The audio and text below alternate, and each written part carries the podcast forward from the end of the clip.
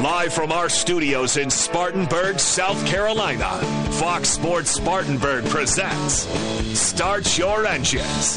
Here is your race team for today. Show producer Ronnie Black, author and veteran motorsports journalist Deb Williams, local action from winning car builder and owner Alan Hill, former NASCAR team manager and author Greg Moore. And here is your host for Start Your Engines, racing historian and author Perry Allen Wood.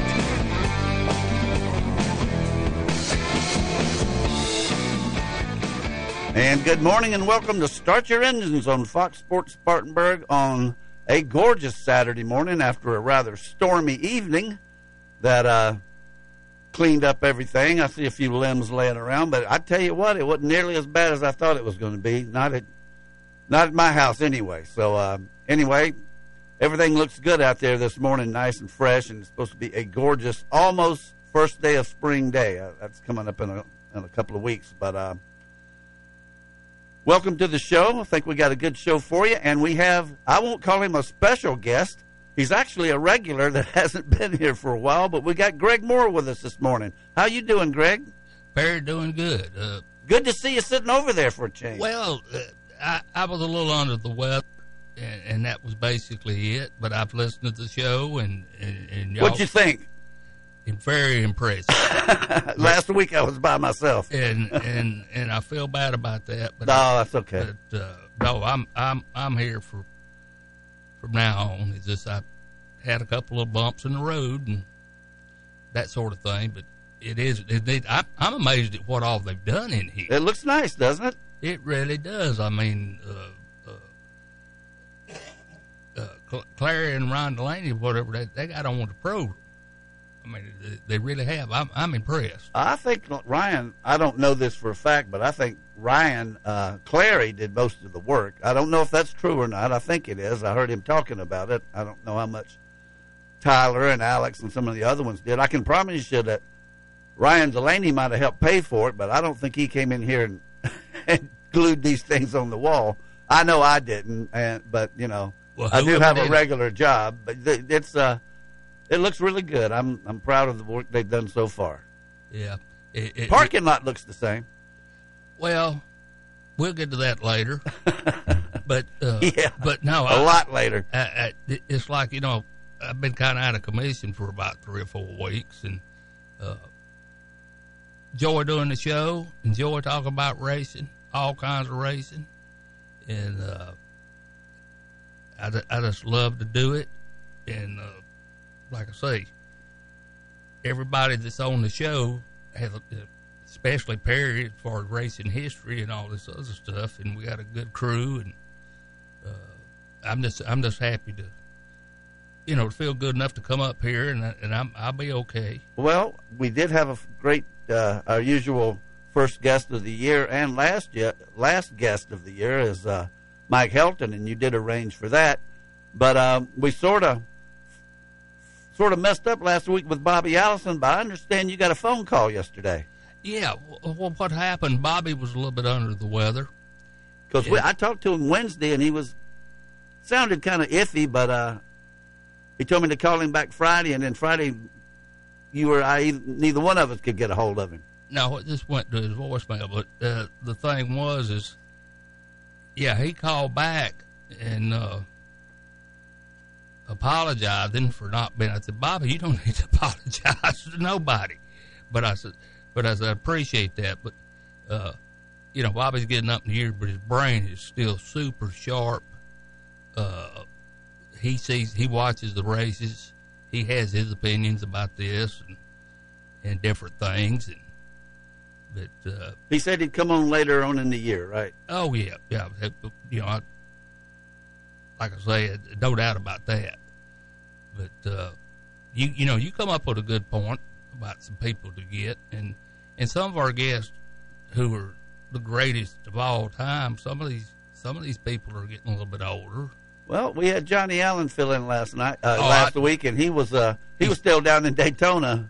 He said, "I'm not going back up to nor- up north until it thaws out a little bit." So he was still down there, and uh, and he was a great fill in. I called him on Friday, and he he was a great guest, always is, and uh, more than happy to fill in for Bobby Allison. So uh, Yeah. I didn't even tell him was he was filling in for Bobby Allison. I just said, "You want to come on the show?" So uh, he always has. You know, uh, John Allen, whatever, he uh, he was instrumental in helping us with the motor stuff. Uh, when we come out with a manifold, because we're going to the six liter without a restrictor plate, and he done the test work at Greenville Pickens to where we get the manifold where it had response coming up off the corner, and uh, he gave a lot of really good input on that deal. Well, he's a good man. And speaking of Greenville Pickens, I was watching the Channel Seven News. Uh, I guess that was Thursday night. It was, and they had a story on there, and it had a reporter out there at Greenville Pickens, and I tell you what, they don't look like they're going to have any racing there, maybe ever again, because the article was about it being for sale, you know, as uh, you know, maybe go the route of an industrial park or something, which is not going to be too good. But it looked kind of the paint looked kind of faded, and uh, you know, I I A lot of went. I went over well a lot of history, no kidding. Uh, and I, I went over there when it was both dirt, dirt and asphalt. I was at the first asphalt race, as a matter of fact, which was the first race Ever. on on ABC's uh, uh, that they carried flag to flag. First one ever. Bobby Isaac won it. Pearson was second.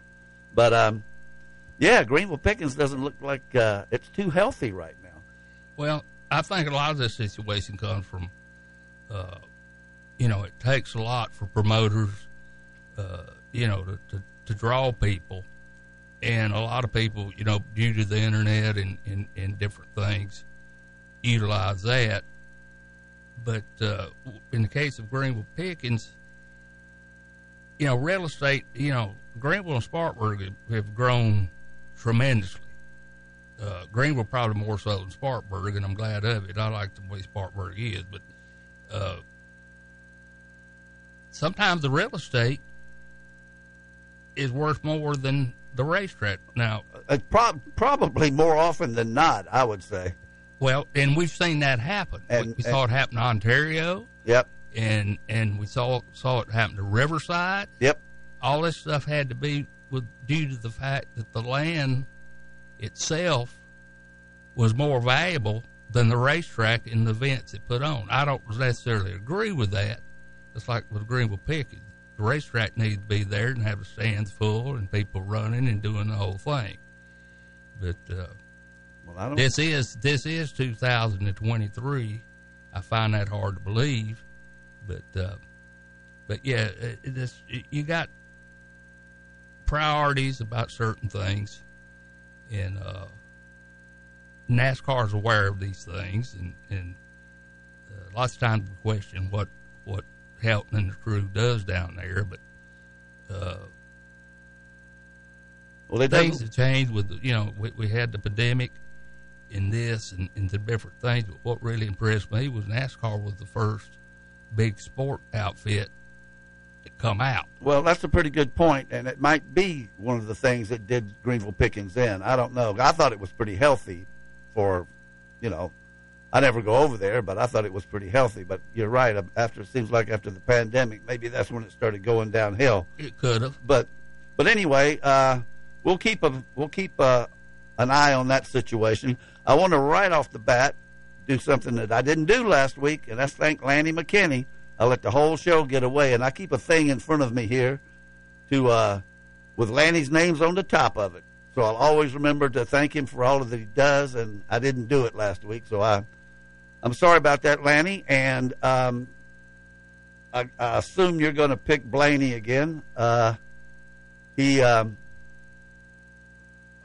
going to win a race sooner or later. But Lanny's uh, Lanny maintains our the Bud Moore Engineering website, and he does our podcast, and uh, he's recording the show for us right now. So uh, he's our he's a backup in a lot of different ways, and a great uh, a great guy that we couldn't do without him. And we've had to do without him, and things get messed up when we do. I know it. Lanny does a heck of a job, and and I've talked to him maybe once or twice since uh, the end of last season, and uh, he, you know, he he is an part of the. He's part of the team, a very important part of it, and he never, you know, he never lets us down like I do sometimes. No, you don't let us down. but you keep paying them fines, and you'll be okay. oh yeah, Greg Greg uh, paid a self-imposed fine this morning, but he Uh, didn't need to do that. uh, Uh, let I- me move on to some other things here. Uh, that's true. we uh, um, we got a good show today. At eleven o'clock, we're going to have Tony McFarland, whose father Ray Arnold was uh, on uh, Wendell Scott's pit crew, and this is our Black History Month show. Although, as Deb pointed out, February was Black History Month. However, if you'll notice, all the cars out at Las Vegas today, the trucks and everything, um, they're um, they're carrying a decal for Wendell Scott because today, usually it's somewhere around uh, March the fourth that we do this show, but today is March the fourth, and that was the day that Wendell Scott drove his first Grand National race. Now he'd been racing up in Virginia and North Carolina and around there on the short tracks, but this was the first time that he ever got on a Grand National track, and it was right here in Spartanburg, South Carolina, at the Piedmont Interstate Fairgrounds. I was there. He bought a car from Buck Baker a few days earlier, Buck's old 60 Chevrolet, number 87. That's And- right. And um, when the car, Buck wasn't in the race, but I didn't know that, and and I don't remember what was going on with the PA system. Uh, there's some baloney that's in uh, I don't know if it's baloney or not, but some things in uh, in uh, Wendell Scott's biography about the the um, uh, PA announcer would would purposely slur his name and uh, Wendell's name, which I don't believe that. I, anyway, point is.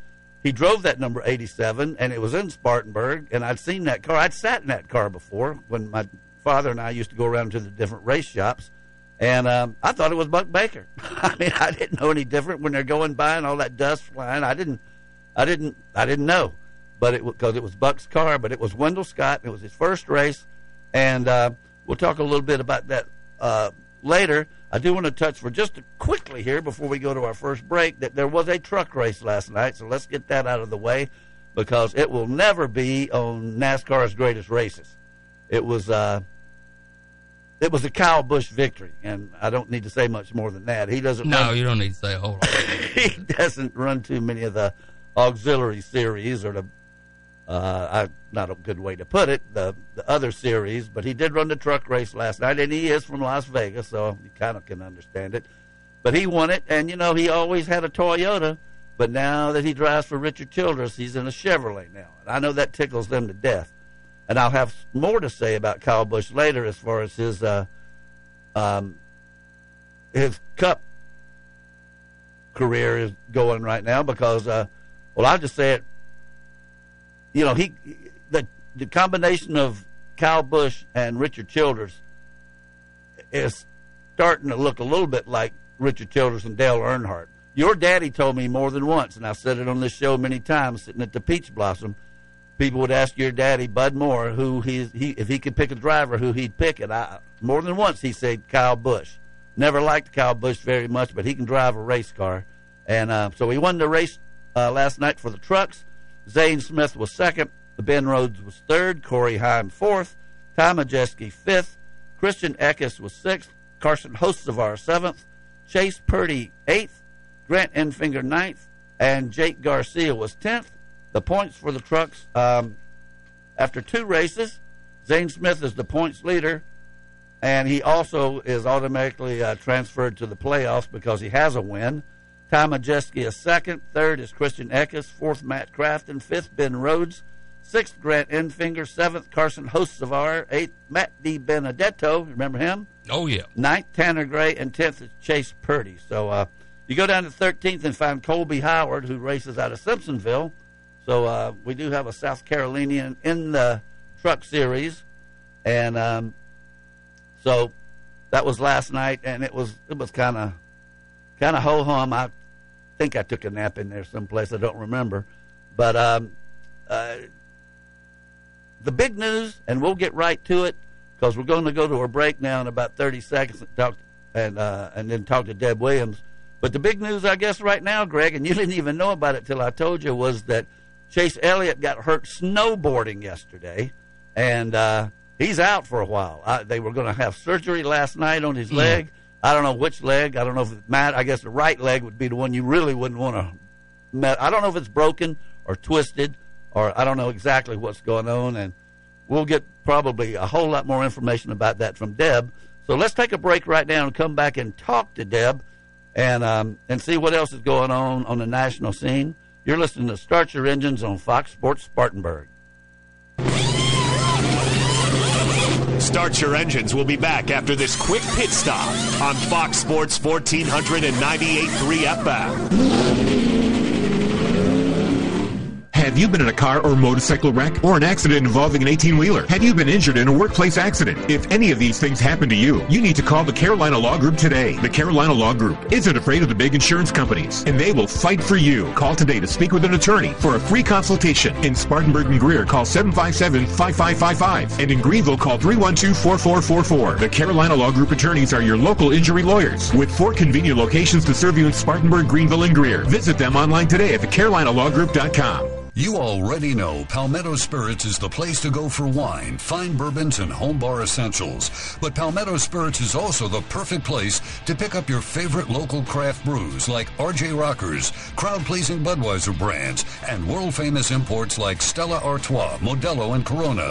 Whether you're in search of the ideal wine pairing or the ideal gift, Jim and the staff at Palmetto Spirits will get it in your hands. Palmetto Spirits, located at the corner of Reidville and Anderson Mill Roads. Hey, everybody, this is Tyler Sugar. Join me weekday mornings from 7 until 9 right here on Bump and Run on Fox Sports Spartanburg 98.3 FM, presented by Chris Foster Heating and Air, your local rain specialist here in Spartanburg County. Join us as we talk high school sports, South Carolina, Clemson, USC Upstate, Wofford, all the stuff that matters to you, and we have the best guests. Join us weekday mornings from 7 to 9 for Bump and Run here on Fox Sports Spartanburg 98.3 FM, on the Fox Sports Spartanburg app, and on our website at SpartanburgSportsRadio.com. Make Phillips and Long Fuel Chesnee your source for propane in Spartanburg County. They offer propane for hot water heaters, cooking, and heat. They can fill your grill tank and get you ready for grilling season. Not only do they sell propane, but they sell a large variety of propane accessories such as grill tanks and other appliances that run on propane. If your propane tank is running low, call and they'll have it filled within one business day. Call them at 864-461-8511. That's Phillips and Long Fuel, located at 421 South Alabama Avenue in Chesnee.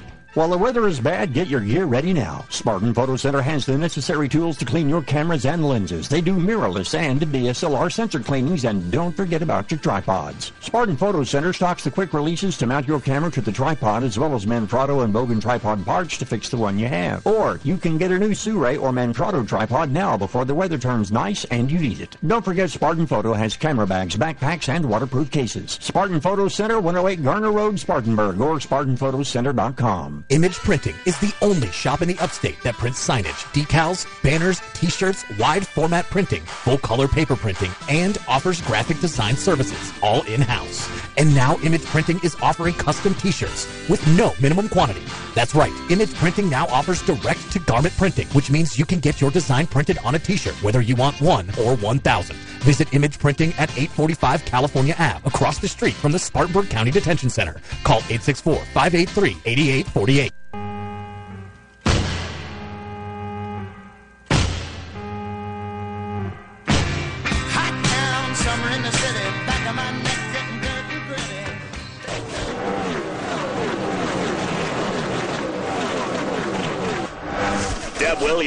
Trackside and ready to go.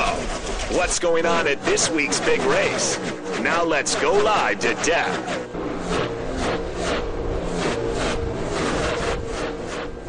And welcome back to Start Your Engines. And uh, Deb, how you doing this morning? I'm great. How about yourself? Doing fine. A beautiful morning compared to uh, last night when it was kind of miserable, but uh, looks like a beautiful spring day out there. I guess the big news right now is Chase Elliott, and I don't know if um, I don't know Greg and I very much about it at all, other than he hurt his leg. Uh, I don't know any other details if it's broken or twisted or which leg or anything, but I know he was. They say he was snowboarding. So, uh, do you know anything more than just the, those basic facts I just mentioned? Well, it was his left leg. He underwent surgery last night, and Hendrick Motorsports has a press conference scheduled for 9 o'clock this morning, Las Vegas time. So that'll be around noon our time. and Josh Berry is driving the nine car at Las Vegas this weekend in the Cup race. Now, I can tell you that the orthopedic surgeon who replaced my two knees is the Hendrick Motorsports doctor. And I'm sure that Ortho Carolina's motorsports program head was in contact, if not already in Vegas. And Rick Hendrick has even let the orthopedic sur- surgeon that replaced my knees use his plane to go to third world countries, or I should say other countries, and spend a week replacing people's knees and hips and all because they can't get the service there. So I'm sure if that doctor was not on a plane to Colorado last night, or the head of the Ortho Carolina Motorsports program, I'm sure they were in constant contact with them. So we'll know more at uh, the press conference this morning. Well, noon our time, nine o'clock Las Vegas. Yeah, I tell you, that was you know I I used to pick him every week, and now I sort of switched from the nine to the ninety nine. So, uh, um, did they say anything about how long he's going to be out? Do you know anything? Well, we don't know, and I'm sure that's something we'll know. And you know, the the thing is, it's a different situation. That with it being his left leg, and we don't know the extent of the injury, I'm sure they'll cover the answer to your question there at the press conference. But with the sequential shifter in the car, he's not going to have to use that left leg on a, um, a clutch like you would in the traditional H pattern. So that won't be an issue. Uh, the thing that always concerns them is if you're in an accident or need to get out quickly, would you be able to exit quickly? Ah, yeah. Now, his father has driven with a broken wrist with a cast on it before, and I remember when Bill was questioned about it when we were at Daytona, and I think Bill actually broke his wrist in a practice session crash at Daytona during Speed Week, and um, somebody asked him what it was like driving the car at 200 miles an hour with a cast on his wrist, and he said it was about like driving down a road, eating a hamburger, and you're steering with your knees. That's So- not too healthy. Not that yeah, bad. well, That's we a did good a lot point. of things growing up that probably weren't too healthy. That's true. Yeah, that, that was a lot of that. But Deb, you know, I- I think one of the things that that, that is going to draw the most controversy, and you know, there was controversies lots of times about. Uh, remember, Bobby got hurt real bad in uh, the Hornets or something up in Minnesota. Bobby Allison. and uh, of what a driver's supposed to do and not do on his uh, on his off time. I do know well, that that uh, football coaches No. like Bob Bell at Spartanburg High School used to ride around, and if he saw kids playing street football, oh, they'd get reamed out because they didn't have on no pads or nothing else. Uh, but it's uh, I like Chase. He's a good driver and the whole thing. I just hate it, hate it to happen. I just learned about it this morning, but uh, maybe Well, Chase has been snowboarding and snow skiing since he was a child. There was a time that uh, he and his family lived out in the Colorado, and um, before they moved back to Dawsonville when he was elementary school age. And Bill used to fly his helicopter up to Cataloochee there in Maggie Valley and go snow skiing. So I'd say he's probably grown up on a snowboard just as much as he's grown up driving a race car. So, you know, those things are going to happen. And I know that Rick Hendrick was always animately opposed to his drivers competing in other events, say late models or sprint cars. And Kyle Larson was the one who changed his mind on that because he saw the advantages to Kyle going and driving in the other events. And Jeff Gordon and them have been encouraging their drivers to go do things outside their comfort level. Now, snowboarding is in Chase's comfort level, but you know, I mean, it's kind of like Dolly Parton says, "Don't get so busy making a living that you forget to make a life."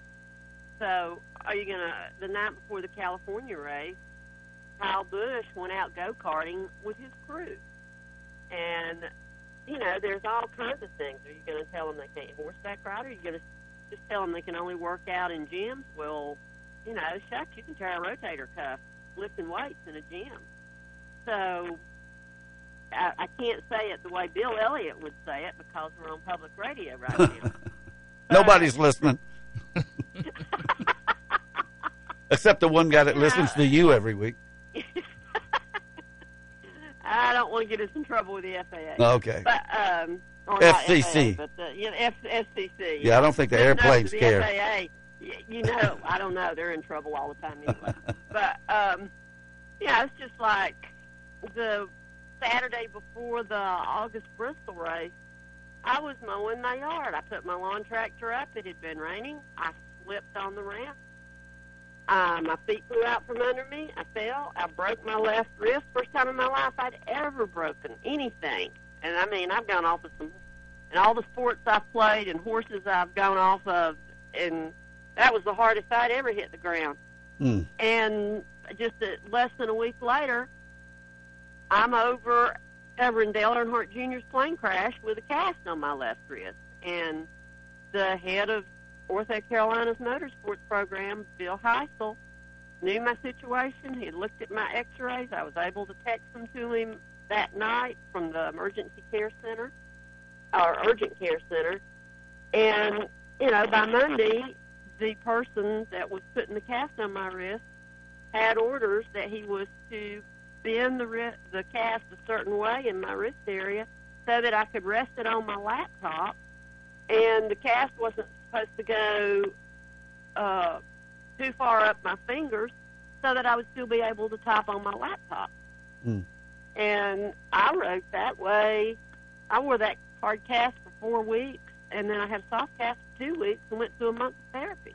Deb, But I never stopped writing. Deb, um, I don't remem- know if you said this or not. Maybe you did, and I missed it. But uh, is his leg broken, or is it just sprained real badly, or ligaments torn, or what? What's it, what's I the don't know. They haven't. They haven't said. Okay. And I'm sure that's something that will be covered at the press conference this morning. All they said was that he suffered a an, a leg injury, and that he was to go under surgery last evening uh, for the left leg injury. Well, that was So, uh, that's all we know at this time. that was interesting what you said about uh, Hendrick. Uh, I think you said it was Hendrick encouraging their drivers to, to branch out and do other things, like especially Yeah. something Jeff Gordon was doing it. as Mhm. uh, like sprint car racing because um, your old boss, you worked for Penske. I remember it must have been seems like it was 1976 or seven that uh, his main driver was Gary Bettenhausen, and he was driving Indy cars and that Matador, and uh, he had a crash. I think it was at Syracuse in a sprint car. And uh, you know he never did completely recover from that he, until the day he died. Although he raced and sat on the front row at Indy and things, he never had much use for his. Uh, I believe it was his right arm. Anyway, whichever one it was, you know, it just sort of hung hung loosely by his side, and he continued to race. But I remember reading in uh, the Bettenhausen family biography that covers all of them, Merle and Tony and everybody, that uh, Penske fired him on his. Uh, went to the hospital and fired him, which is not funny, but uh, you know, it was like he pretty much frowned on the extracurricular activities. And and what Greg was talking about was Bobby Allison. I think he was driving for Penske when he was running that Hornet, and that was up in uh, Minnesota. somewhere in Minnesota. He crashed that thing and got hurt real bad. I don't know that he got fired, but it was just you know. It, it can it can come back to bite you when you do extracurricular things other than your main uh, racing job.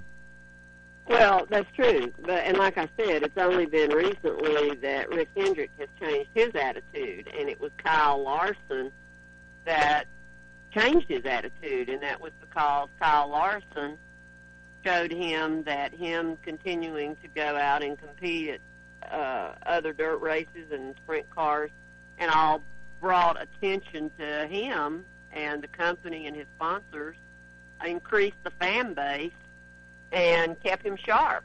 And you know, it's um, when I say they're encouraging it, they're encouraging to do things after out of their comfort zone to where they grow as a person. Is the way Jeff Gordon is encouraging them to do it. And William Byron races late models occasionally, Mhm. and uh, I don't think Chase has been going out and doing much extracurricular racing. But you know, are you going to tell them they can't go bowling because they might hurt their fingers or their wrist? Are you going to tell them they can't horseback ride? Are you going to tell them they can't go go kart racing? I mean, it's it's a situation where it's part of life, and you don't want it to happen. You hate when it happens, but shucks, I mean, last night, look at the wind. You could have been walking from your car to your house and got hit in the head by a tree limb. That's absolutely the truth. Because I, my wife and I, we took our cars and parked them across the street in the church parking lot. Because I've got these huge oak trees all over my my yard, and uh, I could just. Uh, in, in fact, a, a big limb fell off of the one across the street from my house and landed in the road. Um, let's move on a little bit here now, because we did have some racing last week, and uh, you know, I've just kind of got a sneaking suspicion. I was telling Greg about it this morning that this combination of uh, Richard Childress and Kyle Busch is, uh, I mean, it's pretty formidable. I can I can just about see him uh, uh, going on a tear here and uh, stinking up some races from time to time. It really is, and you know, I think when you look at the talent Kyle Busch possesses and the attitude that both and Richard Childress have, and that is that the only thing that matters to them is winning. He has brought a spark to Richard Childress racing that has been missing for decades. And I'm not comparing, I want to say this up front, I am not comparing Kyle Busch to Dale Earnhardt or saying he's like Dale Earnhardt or but he has brought the fire back to that team that they had that that team had or possessed when Dale Earnhardt was there. Exactly. And I know Richard Childress said that he was surprised at the knowledge that Kyle Busch has about a race car. And, you know, I think that's one thing that makes him so good. And if you will think back to maybe, it was two years ago at Pocono when Kyle Busch won that race after coming back from a lap or something down and he had gear shift issues and he was having to hold the gear shift with one hand in place and drive with another. There were like three huge obstacles that he faced in that race and he still managed to win it. And um, after that race, a week or so, I was going into Charlotte Motor Speedway in the entryway at the Smith Tower, and Kyle happened to be coming out. And I stopped Kyle and I said, I just wanted to commend you for winning that race at Pocono. I said, I've covered this sport over 40 years, and there's one only one other driver that could have done what you did, and that's Dale Earnhardt. I agree and, with you. Um, you know, he he was shocked that I had stopped him and, and told him that, but you know, he was very polite. He thanked me, and tell he was surprised.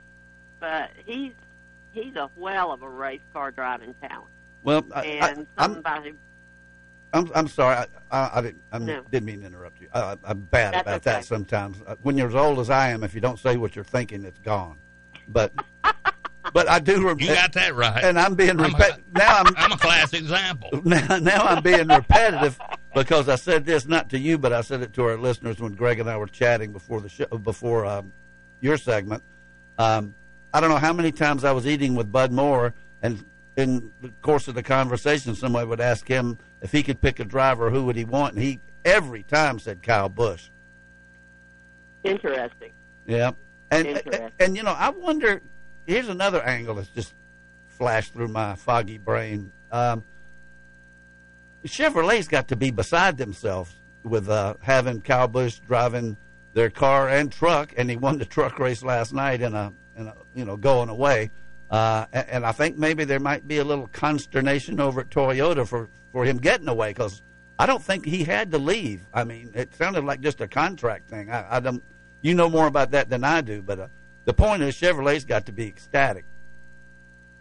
Oh, I'm sure they are. And it's like Kyle Busch said that if the contract situation had involved just him, then it would have been done earlier. But it involved his truck team as well. And he was watching out for them. And so his contract had to not only cover him and his cup racing, but it also had to include his truck team. So that made things a little more complicated where the manufacturer was concerned, and that was the reason it took so long. Deb, um, Alan Hill, who does the the local segment after your segment that takes us to the top of the hour, is not with us today.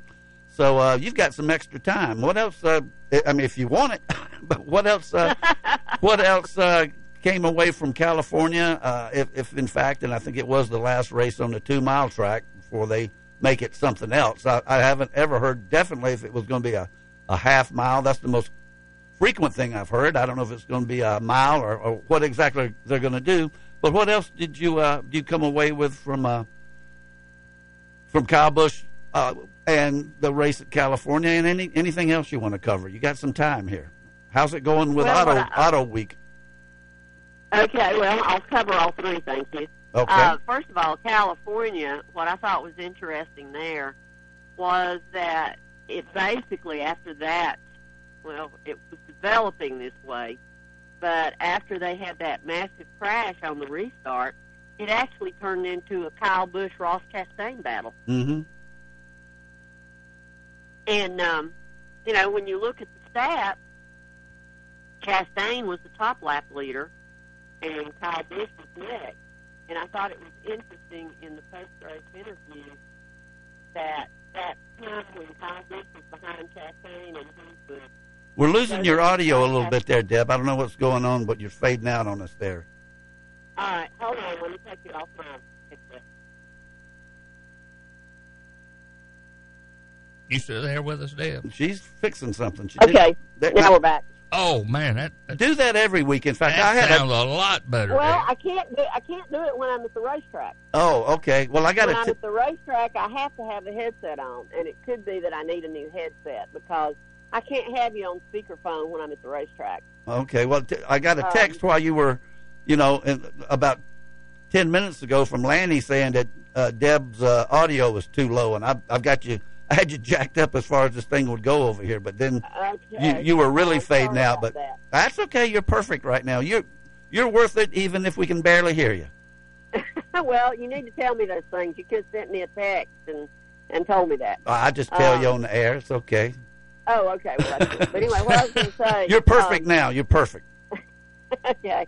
When Chastain was leading there and Kyle Busch kept trying different ways to pass him, in the Kyle's post race interview, he made the comment that Ross was mirror driving him, that he was watching to see where he was going and then he was taking his line away. And I thought that was interesting that Ross would do that that early in the race. You know, usually you hear about a mirror driving down to say the last five or ten laps at Daytona or Talladega. So I thought that was quite interesting. Mm-hmm. And then um, the other thing was in the Xfinity race, with it being after the Cup race, and John Hunter Nemechek winning that race, it was pointed out that his father had won the pole for the first Xfinity race at the at that track. So the Nemechek kind of bookended the Mhm. two mile California Speedway. So I Hmm. thought those two things were interesting. Um, Corey, in regards to items on Auto Week that I've written that you can read, uh, we had a really interesting Zoom conference with Corey LaJoie on Wednesday, and I'm sure a lot of people have noticed that Corey cut his hair for this year, and he's come in with more of a GQ look this year. And Corey talks about that, and he, trust me, people, he has not changed. He is still a, a harsh realist who's very blunt and honest with his answers. So, but it was really interesting how he has kind of hit a reset button on his life, and I covered that in the uh, Corey LaJoie feature that's currently up on Auto Week. His dad, And, his uh, dad was like that, wasn't he? Yeah, yeah, but I think Corey's a little more blunt than Randy. Okay. From what I remember, Randy, I mean, I remember when Randy won the one of his Busch Series championships, and he and his crew chief came into the press box at Rockingham and sat up there and drank beer while they did our post race interview. And then when they left the press box, they were over there around the transporter, and fans were around there, and they were over there partying with fans. So, you know, Randy is uh, his father is very uh, honest and forthright and all. Maybe the best way I should say it is in this day and age, Corey's candidness is extremely refreshing. Um, he's one of those that is always going to give you exactly what he thinks. He's not going to pull any punches. And one thing that I thought was interesting, he said that, you know, he wanted to show the way he's with his stacking pennies and um, podcast, and now he's a regular on Sirius. And there were a lot of things that he did away from the track. And in 2019, he got the Spirit Award from the National Motorsports Press Association for his giving up his pay and giving a hundred thousand dollars to Samaritan Seat, and he wanted to show that he was, um, you know, he, he couldn't be expendable away from the track. Well, now he wants people to know that he's such a good driver that they need him, you know. And it's just a really, I thought it was in depth. He talked about backing away from social media in January and going to a dry January and it is spending more time at the shop. So it's, I think it's a real insightful discussion with Corey. He really opened up to the the, the select media that was on that Zoom conference. Let's, and uh, then, Mhm. No, I was just going to say before the time gets away, and we've only got like a three minutes left. We need to do our picks. So, uh, oh um, yeah, I forgot. Yep, and the point standings that Deb has uh, compiled. I am leading. This is after California. Uh, I've got five points. Ronnie is as high as I think he's ever been. He's got three.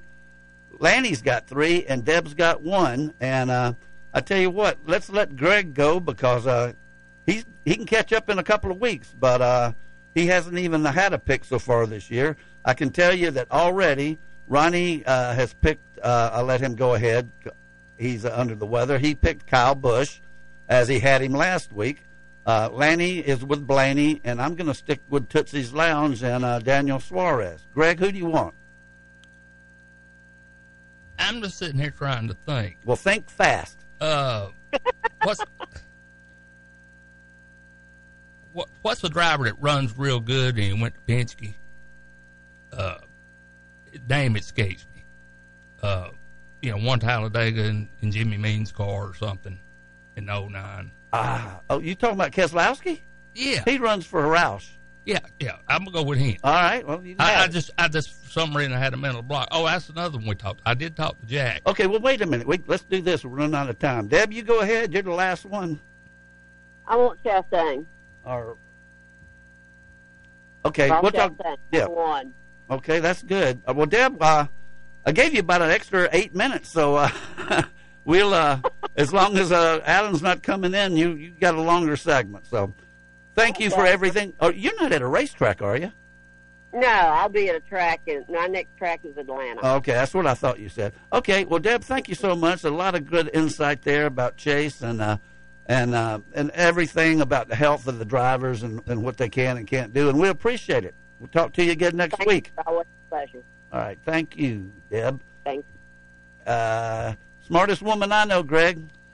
By far, no doubt about it. Very knowledgeable. Been around a long time. She's what were you going to say now? Because we only got like a minute.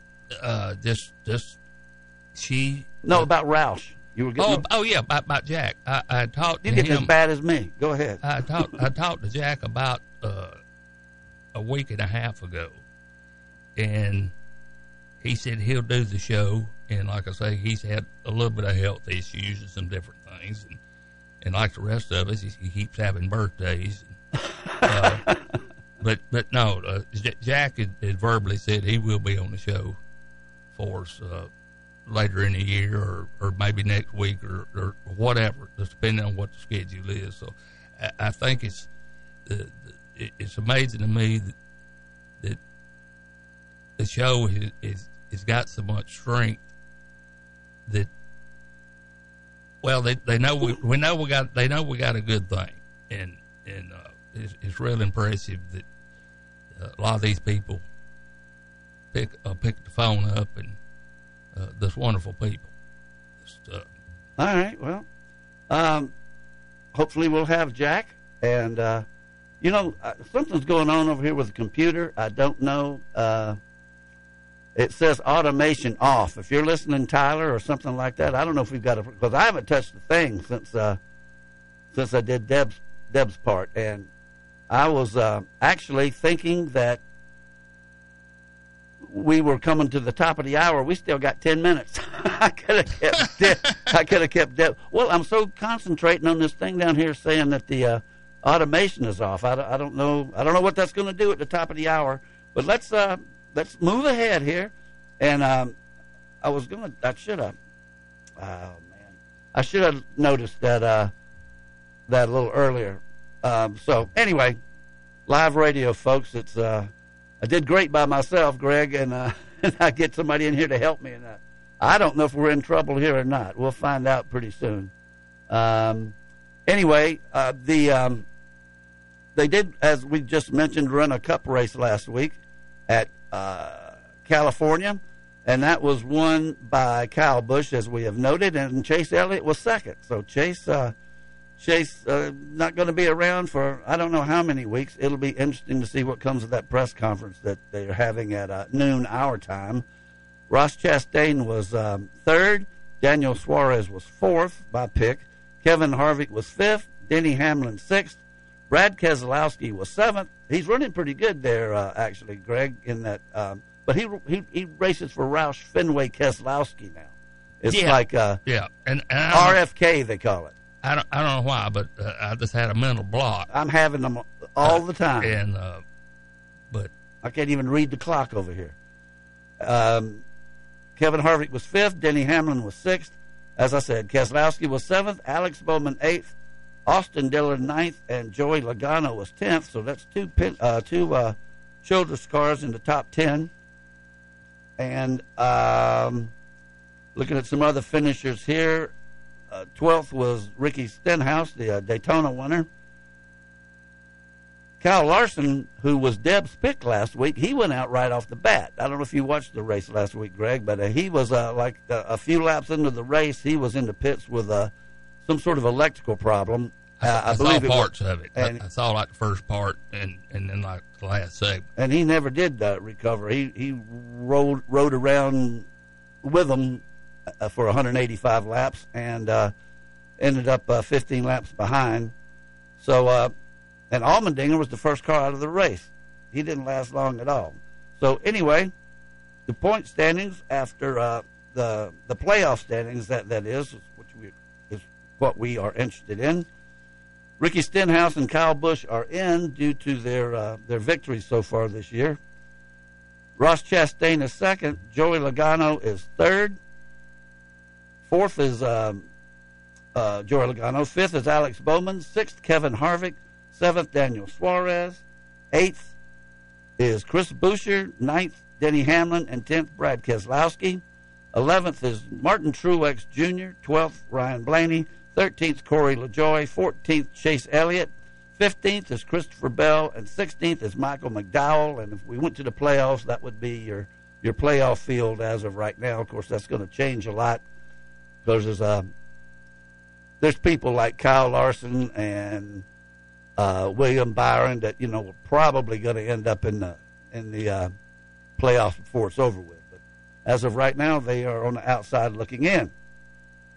Perry, can I say one thing? You know, we Yeah. was talking about the uh, uh, Rob Chastain. Yeah. You know, uh, uh, our buddy Larry Burrow. You know, he he mans the uh, Starch Engine simulator, and we we got he's gotten to the point with the new suspension and the whole thing, and Ross Chastain seemed like from the way we got it figured, his name looks like a, a possibility of winning a lot. and you know we, we've heard his name brought out a lot more. But uh, but there's there, there's something to it, and uh, you know you hear some of these drivers. I guess maybe they're at their peak or uh, depending on what kind of equipment they in and everything. But uh, uh, Robert Chastain, he he definitely a very big factor really any time he drives. And not that he's the only one, but uh, the the computer seems to to like him. Do you do that thing? I, ought to, I, I he just lives about a block away from me. I should go down there and look at that simulator. It it's it it's it was uh, that was a project. Uh, matter of fact, it was Nelson Crozier's last project, and, and Larry's a computer whiz, and it, it fooled with simulators and been involved with racing, going races with us and stuff for years. And it's we got one of the better ones, and we've approached it different ways. And like I say, uh, we we can't give a machine uh, points for picking a winner, Uh-huh. but it does indicate a lot of the stuff is this. Our system is just that close, and a lot of it has to do with the fact that who's always driving it, and you change variables around. But uh, it's a pretty good indicator. I see. I've, I've I was on the one at the NASCAR Hall of Fame. Of course, I haven't been there in about five or six years, but uh, Yeah, we need to go back up there. but it's it's pretty uh, it's it's a lot of fun. But these drivers, like uh, I know Jeremy talks about going to Charlotte to to use one somewhere. I, don't- I don't know exactly where he goes to do it, but he's uh, you know, for tracks he's unfamiliar with, like when they went up, and even tracks he is familiar with. But I, know, I think last year when they went up to Portland, and they'd never raced there before, he got on the simulator to uh, it helped. to fa- familiarize himself with with the, with the course. Yeah, and It, it, it- let me ask you this, because speaking of that Portland race last year, you know it rained. right. Well, I mean, can you simulate that on a on a simulator? Yeah, to, to to some degree, uh, basically it depends on how you put the components, just how detailed that you want to do it. And- Ricky's Drive-In West and Little Rick's East on Asheville Highway are your go-to stops for chili dogs, cheeseburgers, and so much more. Right now, all combos are just $6 and all kids meals are just $3. And it's easier than ever to take advantage of these deals with their convenient drive-through. Do you have a big appetite or several mouths to feed? Ask for the drive-through special. 10 hot dogs, a large fry, and a gallon of tea for just $22.99. Ricky's Drive-In West on Blackstock Road and Little Rick's East on Asheville Highway. The drive-through is open. Alex, I see you got a new car. Yeah, man, it's sweet. Room for Titus and all his stuff, but it's missing something. Like what? Well, you know how Titus likes Tupac. Naturally. Well, the new car doesn't have the bass like my old car did. You need to take it to Elite Audio. They can add bass to a factory system. Seriously? Yeah, while you're there, let them add a remote start so the car is warm when you and Titus get in in the morning. I also saw they can add LED headlights, which you should look at, Clary, because you can't see anything. Elite Audio on Asheville Highway. Check out all they can do at EliteAudioOnline.com, plus their Facebook page. Apparently, you can't hear either. What? Who doesn't love being number one? When your team's dominating the standings, or your favorite band rocks the charts at number one, it feels good, right? Kind of like how it feels when you have auto insurance with State Farm. Because making you feel like number one is an honor your local State Farm agent takes seriously. Through the good times and not so good, your State Farm agent's proud to be here to help life go right. Call local State Farm agent Cliff Gobert at 597 1200.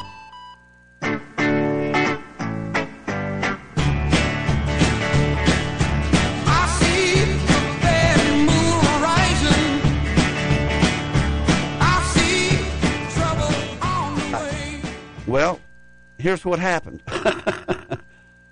when I had Deb on, I said, "Well, Alan's not here, so I'll just let her keep going." But at 11:40, I was supposed to play a break, which we just had, and it, and I texted Tyler that you know what was going on, and he immediately recognized it because he's uh, about twice as smart as I am about this anyway, for sure. Everybody is, and uh, so I forgot a break, so he just fired it off from uh, Union or wherever the heck he is right now, and uh, and that will be back on schedule because in 36 seconds we'll get the top of the hour from Fox, and uh, that was just me. That was uh, I I was concentrating so hard on letting Deb keep going that I didn't uh, I didn't do the commercial break, but we just had it. So now in 20 seconds, hopefully we will go to the top of the hour. And uh, anyway, Greg, you got a. This is not a good start for your first day back, but uh, we're going to go to Fox right now and come back and do our Black History celebration. You're listening to Start Your Engines on Fox Sports Spartanburg. The Dan Patrick Show, weekdays from 9 a.m. to noon. Fox Sports Spartanburg, 98.3 FM. WSBG Spartanburg.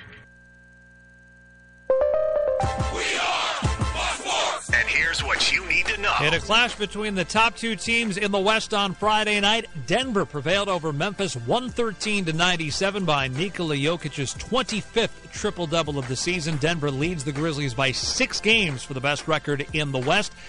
The Minnesota Timberwolves defeated the Lakers in LA 110 to 102 despite 38 by Anthony Davis. The Lakers stayed one game behind 10th place New Orleans because the Pelicans lost at Golden State 108 to 99 as the Warriors rallied from a 17 point first half deficit.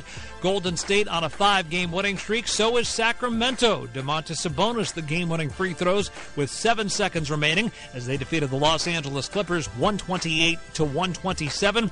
And the Phoenix Suns improved to 2 0 with Kevin Durant in the lineup thanks to a 125 to 104 victory at Chicago. I'm Isaac. A few years back, when we were ready to reopen the station, the water pipes burst, putting thousands of dollars of equipment in danger. That was one stressful evening, but one phone call to Thomas McGuire and PuroClean, the paramedics of property damage, and our stress disappeared. PuroClean rolled in, took charge, and rescued the station from severe water damage. Since then, I've used PuroClean at my house. You should do the same. Whether you're faced with fire and smoke damage, a flooding basement, or need carpet or upholstery cleaning, do what I do, and that's called 285 3530 for PuroClean. Tracing roots to 1832, Janney is a leading financial services firm dedicated to putting clients' needs first. With nearly 200 years of experience, we are committed to providing services and solutions tailored to fit your unique needs and preferences to help clients reach their personal and business goals. When you're seeking a long-term relationship built on trust and experience, financial advisor Trent Lancaster, located in the Spartanburg office, can provide seasoned advice, guidance, and support through every stage of your life and finances. We invite you to speak with Trent to explore ways in which he can help you and your future generations in planning for your future. Contact him by calling 864-585-8282. That's 864-585-8282 or visit TrentLancaster.com. Janney Montgomery Scott, LLC, member FINRA, NYSE, and SIPC. The attorneys at Carolina Law Group are your local injury attorneys. They will always fight for you and aren't scared of the big insurance companies. The best part about Carolina Law Group is that they are local, located here in Spartanburg. And when you call Carolina Law Group, you will always speak with an attorney like Nahar Patel, who was recently voted as best injury attorney in the upstate, or attorneys Matthew Whitehead and Mitchell Bird, who were finalists for best trial attorney. The Carolina Law Group is aggressive and loyal and will fight for you. Call today 864-757-5555 or visit thecarolinalawgroup.com. Baseball season is here. 2-0, hammer to deep left. Back goes Seidel. Watch it go! It's out of here! And the Garnet and Black are ready. Swing and a miss. Got it. High heat 93. The pitch, and it is hit and hit well to left. Back on it goes Boast. He's going to watch it fly out of here. Tune in all season long on your home for South Carolina baseball. The Gamecock Sports Network from Learfield. Gentlemen, start your engines.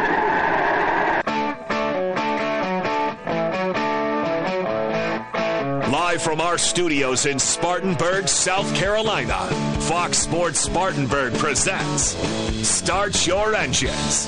Here is your race team for today. Show producer Ronnie Black, author and veteran motorsports journalist Deb Williams, local action from winning car builder and owner Alan Hill, former NASCAR team manager and author Greg Moore. And here is your host for Start Your Engines, racing historian and author Perry Allen Wood.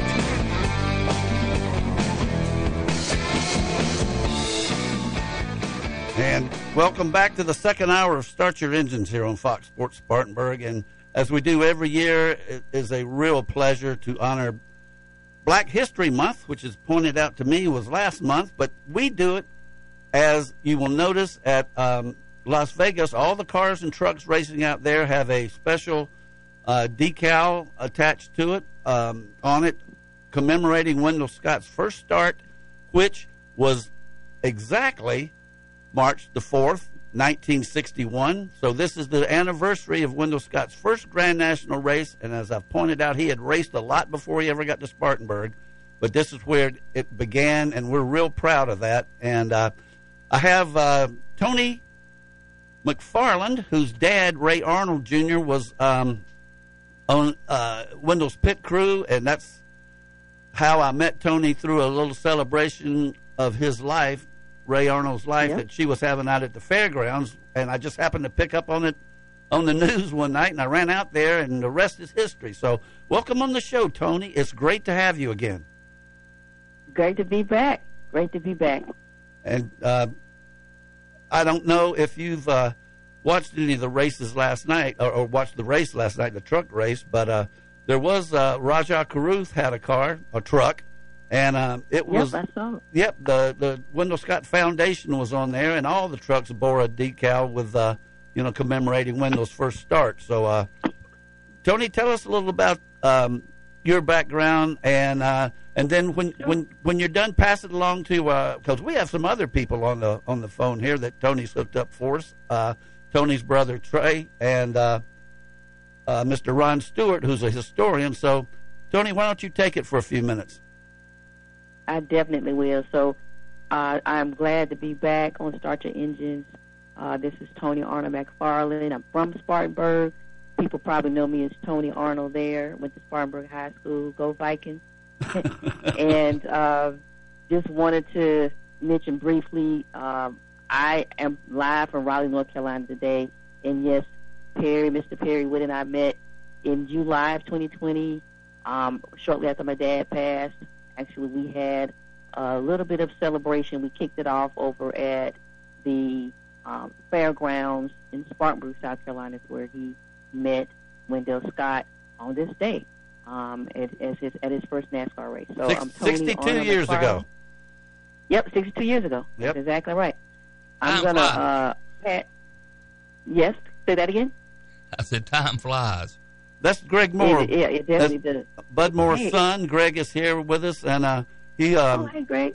he this is his first show of the year. He's been a little under the weather, but he's back, and uh, of course his dad is Hall of Famer Bud Moore, and uh, Yeah. very knowledgeable about racing. So uh, I mean, more than any of us probably. But uh, go ahead, Tony, take it. All right. Thank you, Greg. Nice to see you again. I'm going to pass it on over to Trey.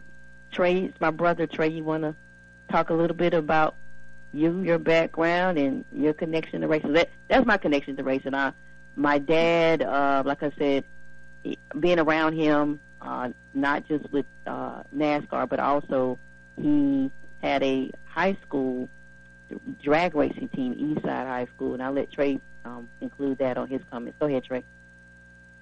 Yeah. And so um, I'm, Raymond on the third, and they call me Trey because I'm the third. Um, I also went to Spartanburg High School, go Vikings again, and then I went to South Carolina State University, majored in uh, mechanical engineering, and um, through some channels I ended up working at Ford Motor Company. So, um, so my dad, you know, he taught uh, at Eastside High School in Greenville, South Carolina, for 30 years, and uh, so, like Tony said, he had uh, this high school had a drag racing team, and the car was a, a '69 Dodge Charger, just like the General Lee from Dukes of Hazzard. I bet it Um, didn't have a Confederate flag on the top. No, it did not have that. Thank goodness. Thank goodness. Tom Basone did. That was Reb Yeah, Wickersham. but that anyway.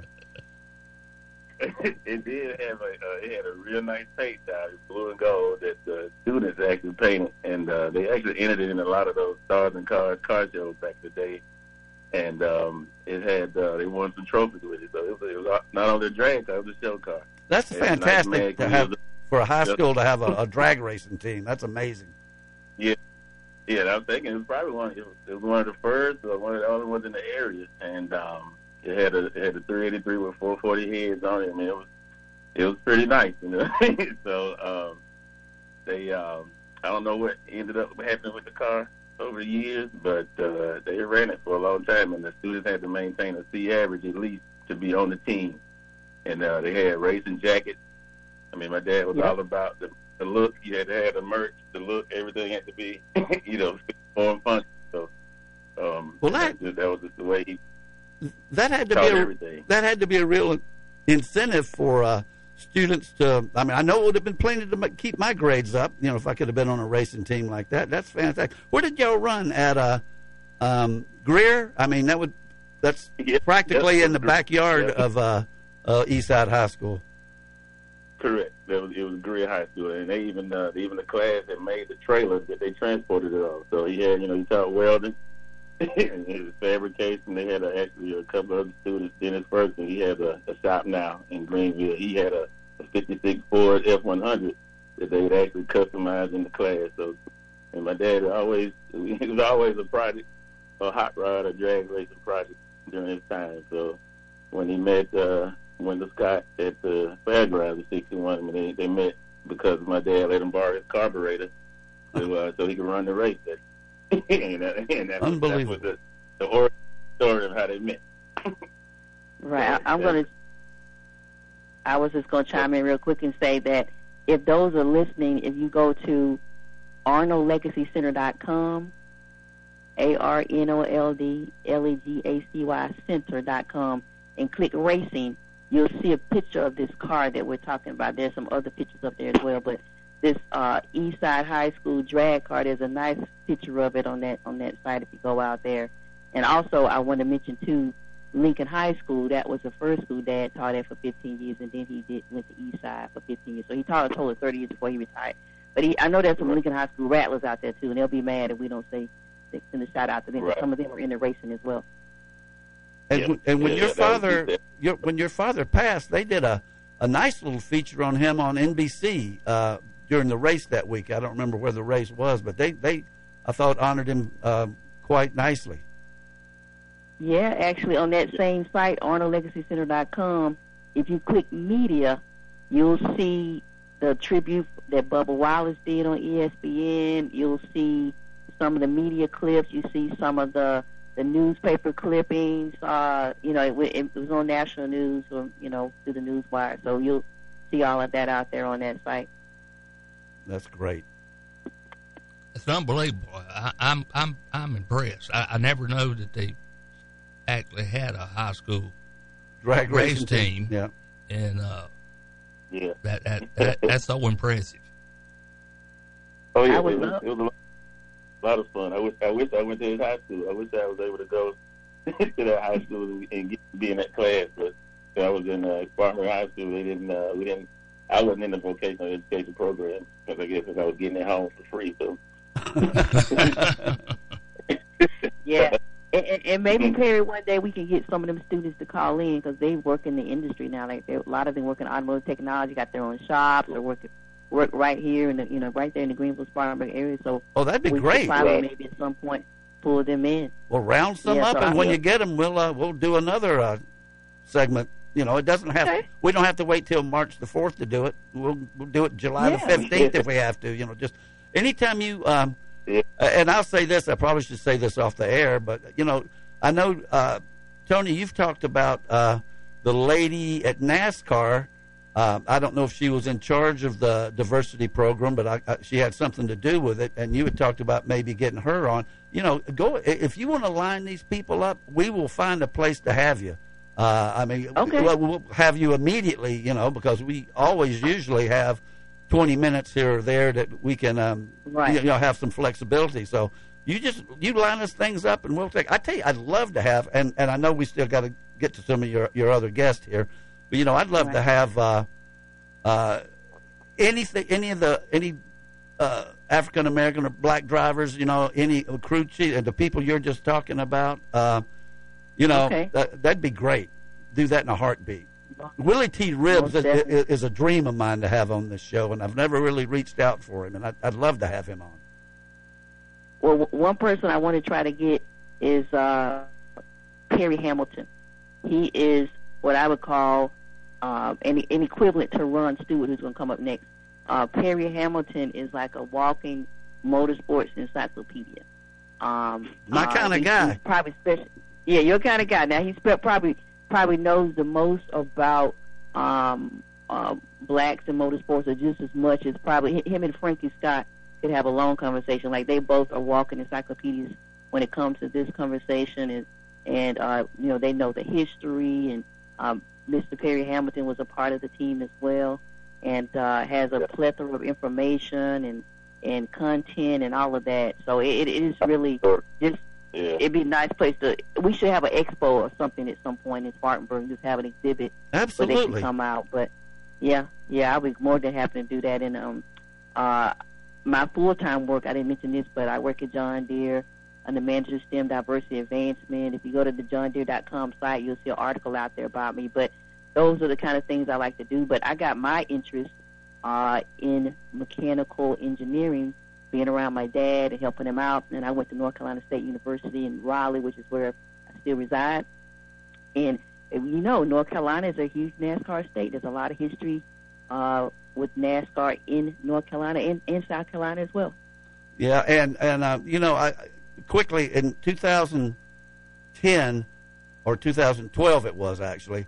Uh, they asked me to do a history of auto racing in Spartanburg County, and I did.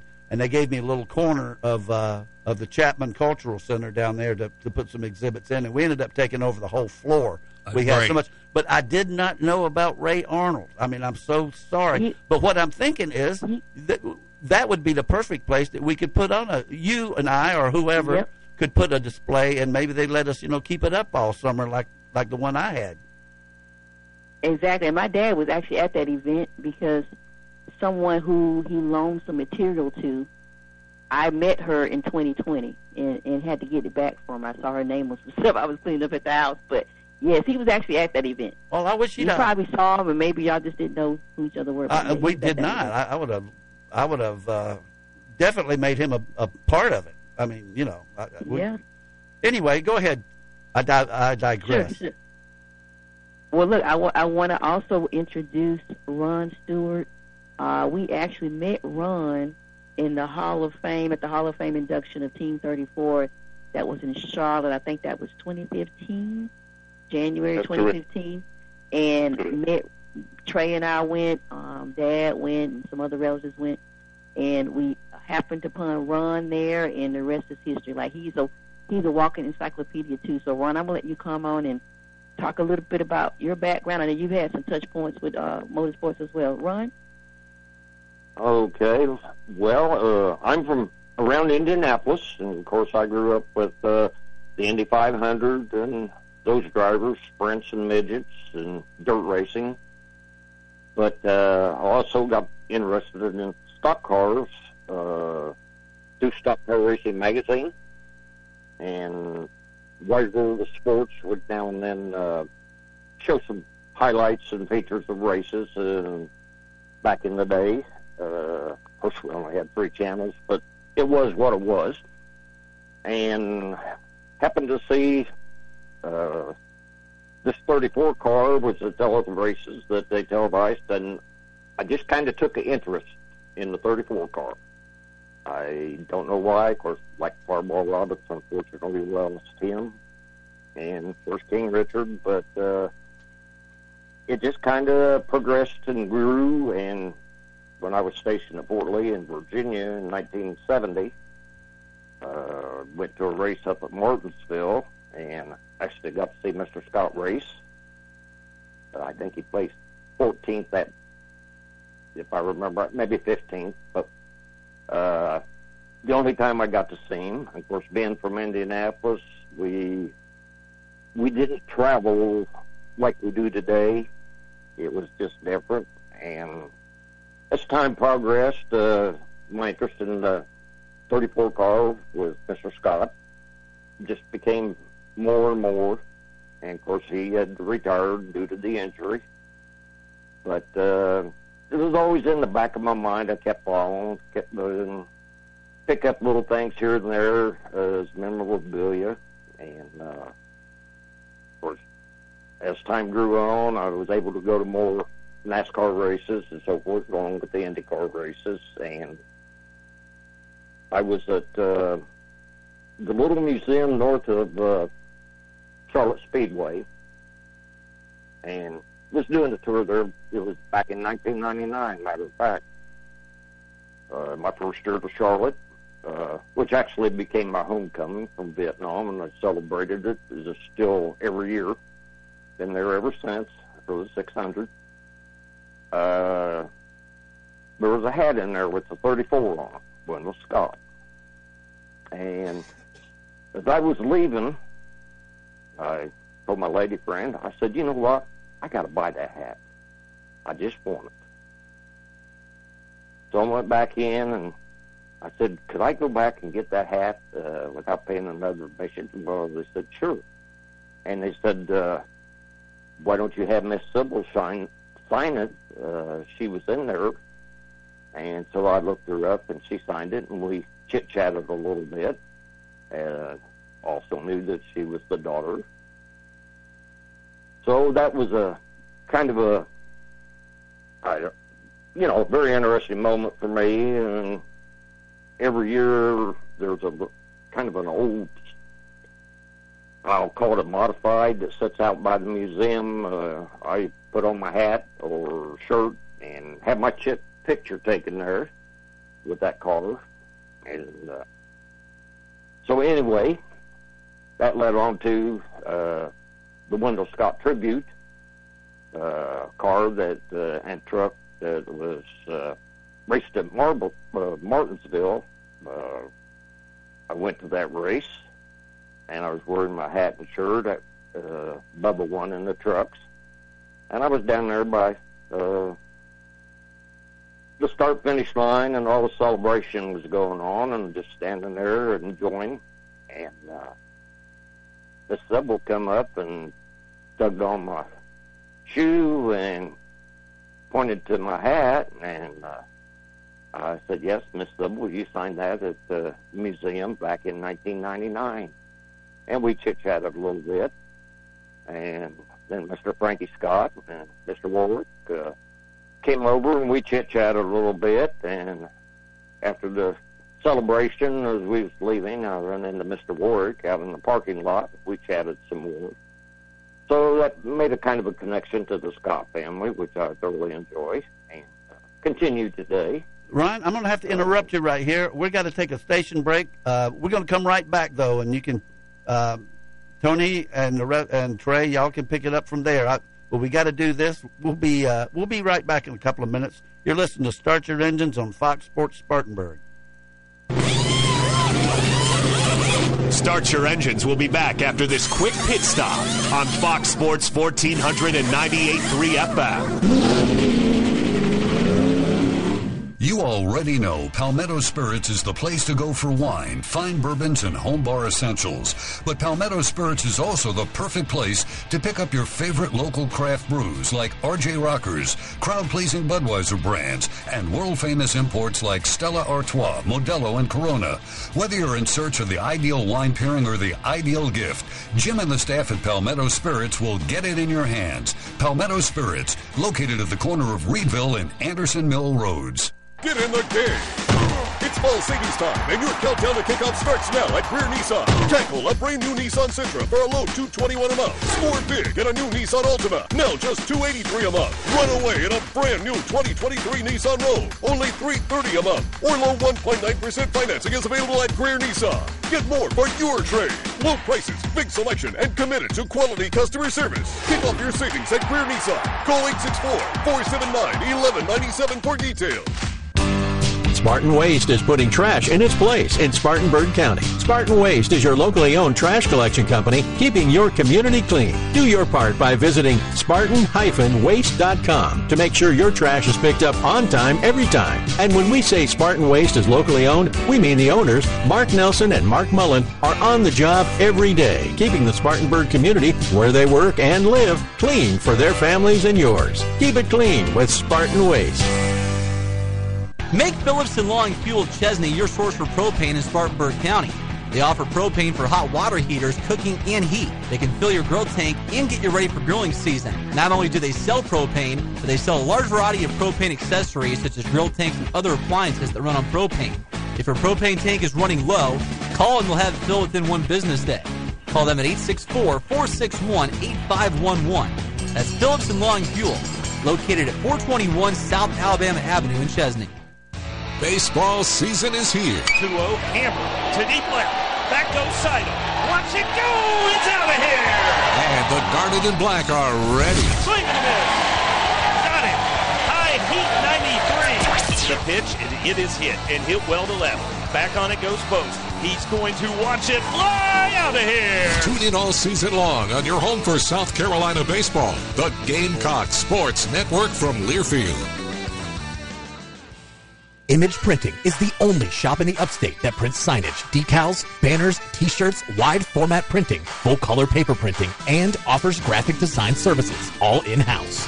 And now Image Printing is offering custom t-shirts with no minimum quantity.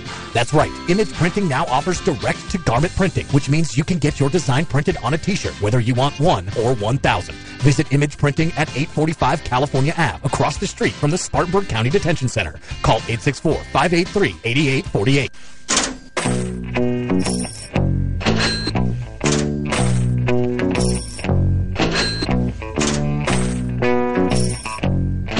And welcome back to Start Your Engines. And uh, Tony, um, what else do you have for us there? I mean, I, I wanted to touch a little bit on some of the other um, drivers. Uh, Yeah. The, the, the, you know, like Rajah Caruth. And uh, we were talking about some of these, but we didn't mention one that I find absolutely fascinating, and that's Jesse Iwuji. You know much about him because uh, he's fascinating. So I'm gonna I'm gonna ask Trey or Ron to, to chime in on him. I'm not as up up to speed. on I didn't mean to catch you off that. guard. I'm sorry. No, that's cool. Yeah, he um. So yeah, he is a pretty nice driver. He's got uh, Emmitt Smith is actually uh, part owner of that team. That's an Xfinity and, team. Um, yeah, Xfinity team. I just I just read an article yesterday about the work about the athletes participating in um, in motorsports. Well, the And, thing uh, that the thing that I the, the thing that I find most fascinating with him, he attended the U.S. Naval Academy. He played on the football team. He was a, a defensive back or a free safety, and and then he did seven years in the military in the Navy and came out as a lieutenant commander. So uh, I mean, this guy's got Right. some uh, credentials. Right, right. And so that's what the, the, the whole article spoke about athletes going into motorsports. I mean, it, you know, it's probably a better deal. You, you don't you don't have to run and get beat up on all every Sunday. it's, it's probably more fun. I would think. Well, he can probably have some good conversations with Emmitt Smith. Exactly right. Probably. Right. Yeah, so yeah, he's an up and coming star, and then the uh, the Roger Caruth, uh, he's uh, I mean, I don't know if we're supposed to mention it, but he is uh, Wendell Scott Foundation is supposedly going to be, uh, I want to say, sponsoring that truck this season. Yeah, it was last night. Yes, it's out there. Mm-hmm. But no, I, Yeah, uh, so- uh, you guys promote anything you want to promote. I mean, we've got about uh, 12 minutes, so uh, you know, uh, uh, this is a good forum for you to get out there, whatever word you want to pass on to our listeners. Yeah. Most okay. So another thing uh, that I'm working on myself is a um, a 65 Galaxie, a Ford Galaxie tribute car to the Wendell Scott and uh, my dad's union, and um, I have the car, and um, I've got the engine. Do some connections uh, with Roush. I was able to get me some components, and um, the car will be a it'll be kind of a, a street and track car batteries they have this series called the Fastest Street Car Challenge, and uh, basically they're race cars that can drive on the street. Yeah. So um, uh, that's what my tribute car is going to be. The uh, decorated as the, the 1965 Galaxie that Mr. Wendell Scott drove in, in many races. Get the paint So, right. that's That's kind thing. of a metallic light blue. The right, right, slate blue, yeah, yeah. It's gonna be. Uh, I was hoping to have pretty accurate. This is one thing that my dad was tried to work on together, and uh, before he passed, so it was, I started off in I mean, years ago, 2018, 17, and uh, and then of course in the pandemic, all that stuff came and things went wrong. But this is uh, I need to try to complete this mission. So that's one of the things I got to do, and that's what it's in process right now. Um, and you know, Tony, we uh, we talked many times about it, about ways Right. to get it going. fund it. Right. Fund it. Right. But it's gonna happen no matter what. so if, somebody, Right. somebody wants- if people want to have fun, it's, it's still gonna happen no matter what. I hope to get it out here, campaign it in the car show circuit, the Optima battery circuit, do these auto crosses and track days, and uh, have a, a, a usable record, something that we can get out here, and you know just try to spread the information. Because you know, believe it or not, there's still people that don't know who Wendell Scott was. so at work, I have it. I have a as my avatar. I have a picture of the galaxy and Wendell Scott standing beside it. And just the last week, I signed into a meeting, and my the picture came up, and the lady asked me, "Who is that?" And so I had to every time, because every time I have a new meeting with a group of people, I had this one person had to ask me who it is, and I give them that story.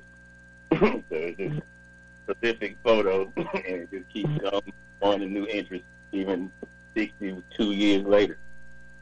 Yeah. And on Um, that note, if if there's, go ahead. No, Ken. no, I, no. You go. I, want, I wanted to get you, uh, Tony, to. Uh, doesn't isn't there a Ray Arnold Foundation or something? Yeah, I, I was just going to bring that up. Okay. So we Go- actually have a uh, scholarship. Uh, actually, we got two now. We have a scholarship through the Spartanburg County Foundation. It's called the Ray Arnold Family Scholarship um, through the Spartanburg County Foundation. And we also just launched one with uh, my dad's alma mater, South Carolina State University. He went there, majored in automotive technology and industrial arts. So we just launched a scholarship there as well and um, information on how people can apply and um, you know uh, what what that's for STEM engineering those are the backgrounds that we're focusing on STEM engineering and education. They can go to our site arnoldlegacycenter.com or rayarnoldlegacy.com either one of those will get you to that information.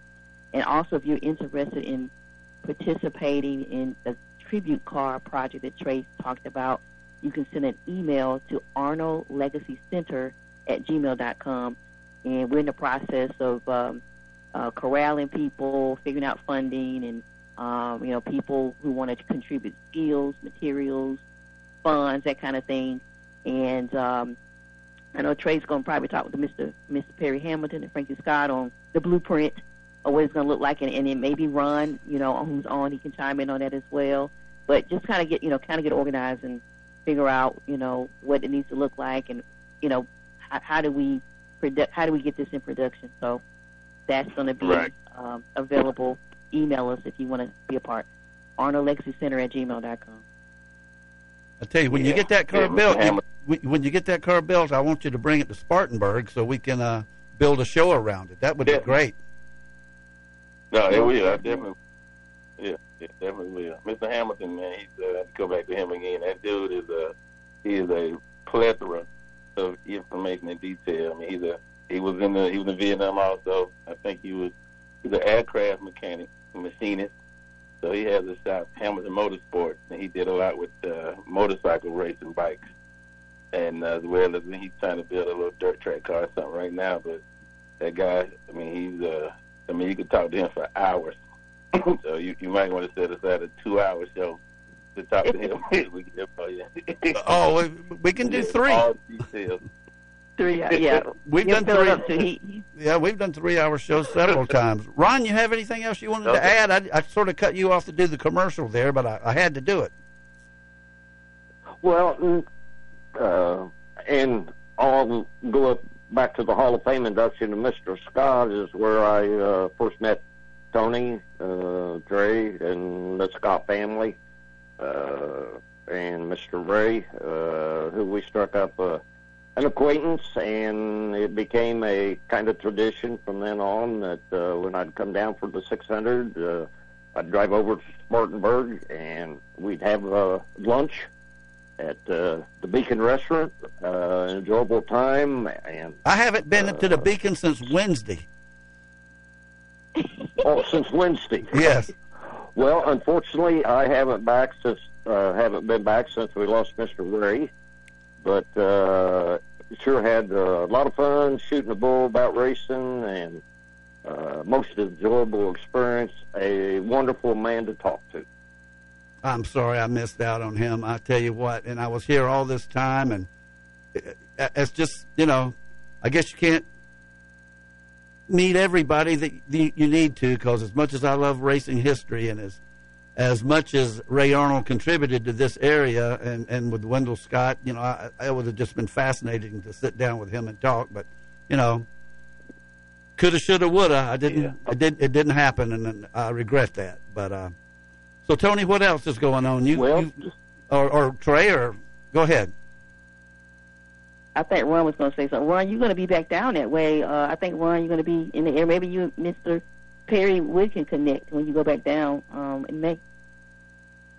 Uh, yes, I'm going to try to get with him. Hopefully this uh, May when we go down. Uh, unfortunately, last since the COVID's been over, it's uh, expanded things more back with NASCAR a little bit to have more time down there than just uh, boom, boom, boom for the race, and that was about Right. it. So Gotcha. hopefully get to talk to him and hopefully see you. Well, yeah, if you get to Spartanburg, I mean, we're uh, um, 75 miles away. I'd love to talk to you, and uh, maybe I come to Charlotte. I, I haven't been to the 600 in a few years, but we've uh, um, we sure covered enough, and we I'd I'd love to meet up with you and Tony. If, anytime you or Trey, you got to come see the new Spartan High.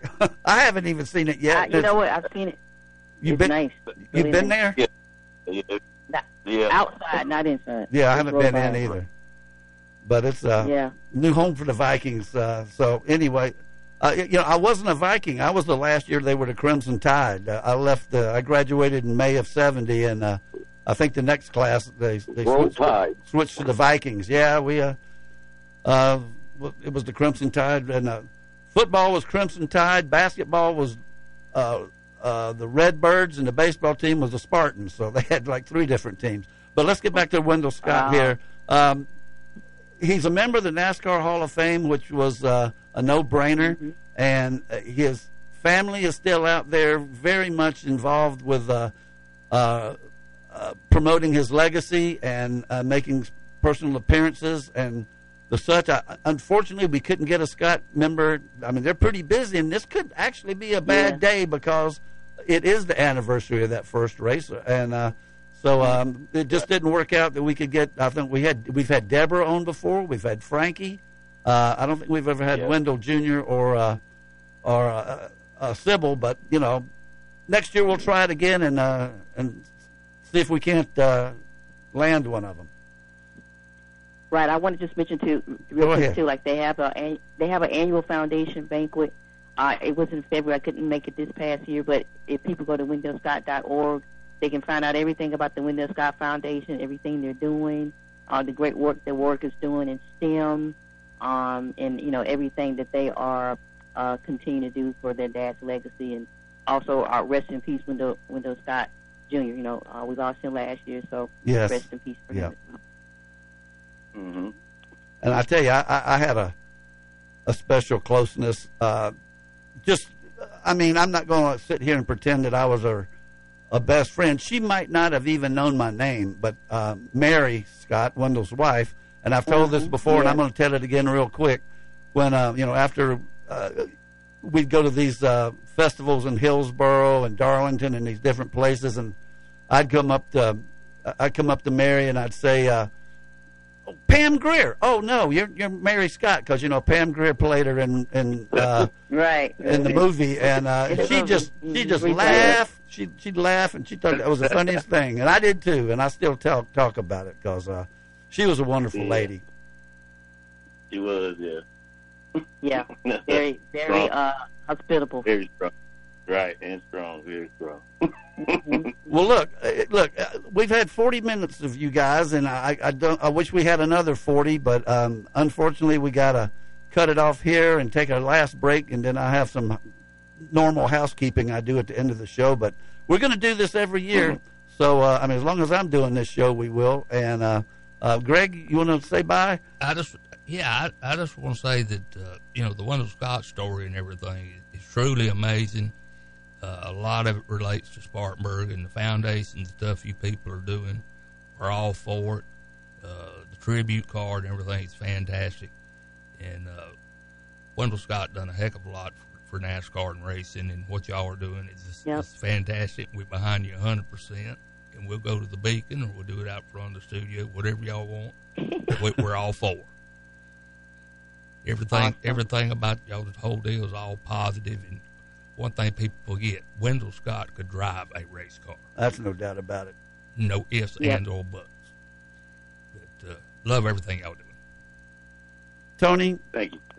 Trey, Ron, appreciate so much y'all's coming on the show, and I'm serious as I can be. Uh, Tony, you you line some things up, you know, just accumulate some some uh, guests or or so, and just call me, text me, say Perry, uh, I've got this, this, and this, and I I'll have you on three more, four more. It doesn't matter as long as you know. Uh, we do the local, uh, I mean local, but we do. Uh, uh, current events, current r- results, which is what I have to do after this commercial. But I, I'm a, I'm about the history and the shows about with Greg. I mean, most everything we do really centers towards preserving. I've written five books, and none of them are about what's happening today. They're all about history. Right. So that's what we want to preserve. And you just let me know when you want to come on and you've got something. And uh, even if you, just want to call in and say and give me five five minutes, you know, that's fine. I'll take you anytime I can get you. Most definitely, we definitely appreciate it and all that you're doing, and I look forward to having a, a reunion with y'all at some point. And thank you all for what you do and, and having us back every year. Okay, well, thank you. Thank you, Ron. Thank you, Trey. We'll talk to you later. You bet. All All right. right. Have a great one. Ron, Take care. Ron, give me a call when you get to Charlotte. All right. Yes, I will. Uh, I look forward to ta- talking with you because I think there's a lot of history to discuss. There is a whole whole lot of it. Thank you so much, and he's gonna guys. bring a lot too. Yep. All right. Take care. Thank you so much. We'll talk to you later. Appreciate Thank you. it. All right, that's uh, Tony Arnold McFarland. I really wish I could have met her father. How did I let that one slip away? I just never heard of him until he died, and that's the shame of it. I'm and right here in. Spartanburg with a drag racing team a high school. I mean, this is just I mean, amazing stuff I didn't know about. It's it, there's a lot of things about that, and, and then people are doing a, a neat deal. Uh, I've just been amazed of everything that I've heard. I know we've interviewed them before, but uh, a lot of history. Yeah, a lot of history, and and, and that people don't know about. that Well, people don't know about, and they need to know about. Yeah. Well, let's take our last break. We'll come back and uh, do some housekeeping. You're listening to Start Your Engines on Fox Sports Spartanburg. Get in the game. It's fall savings time, and your countdown to kickoff starts now at Greer Nissan. Tackle a brand new Nissan Sentra for a low 221 a month. Score big in a new Nissan Altima, now just 283 a month. Run away in a brand new 2023 Nissan Rogue, only 330 a month. Or low 1.9% financing is available at Greer Nissan. Get more for your trade.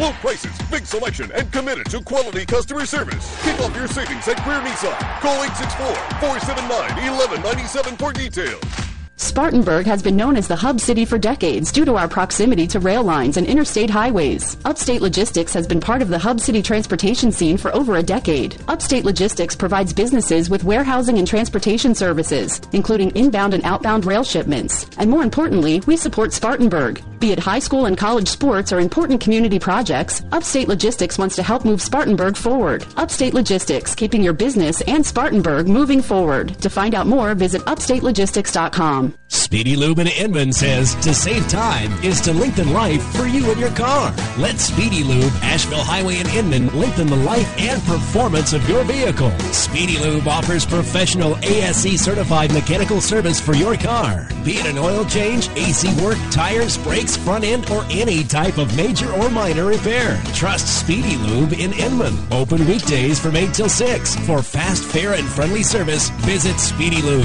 Asheville Highway in Inman.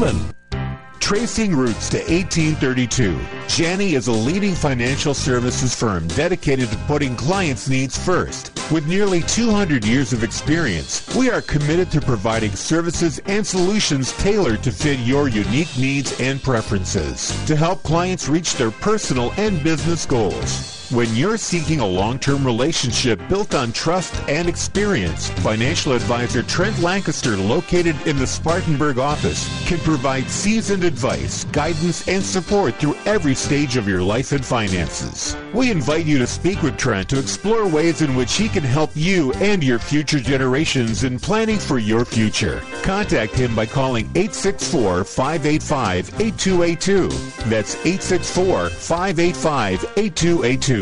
Or visit TrentLancaster.com. Janney Montgomery Scott, LLC, member FINRA, NYSE, and SIPC. The Country Meat Center in Woodruff is well known for our great cuts of beef, pork, and chicken. But we're so much more than just a great butcher shop. We also offer locally grown produce, delicious cakes and pies, a fully stocked deli with boar's head meats and cheeses, seafood brought in fresh from Charleston, as well as a great selection of wild game like bison, ostrich, and kangaroo for the adventurous home chef. We are locally owned and operated and will be happy to fill all your grocery needs. Shop local at the Country Meat Center, located at 10297 Highway 221, open 8.30 to 7, Monday through Saturday. While the weather is bad, get your gear ready now. Spartan Photo Center has the necessary tools to clean your cameras and lenses. They do mirrorless and DSLR sensor cleanings, and don't forget about your tripods. Spartan Photo Center stocks the quick releases to mount your camera to the tripod, as well as Manfrotto and Bogen tripod parts to fix the one you have. Or you can get a new Sirui or Manfrotto tripod now before the weather turns nice and you need it. Don't forget Spartan Photo has camera bags, backpacks, and waterproof cases. Spartan Photo Center, 108 Garner Road, Spartanburg, or SpartanPhotoCenter.com. Spartanburg's radio home for Gamecock football. Oh, Fox Sports Spartanburg, 98.3 FM, WSBG Spartanburg. No matter what mood I'm in, McDonald's has a deal that's here for it. Like right now, I can mix and match two of my favorites for just $3.49. So if I'm feeling a little extra, I get a McDouble with two tasty beef patties. If I'm feeling nostalgic, oh, I go with a classic like a juicy McChicken. And no matter how I'm feeling, a golden crispy small fries always sounds like a good idea. All this food talk is bringing on a new mood. Hungry. Ba-da-ba-ba-ba. Prices and participation may vary. Cannot be combined with any other offer or combo meal. Single item at regular price.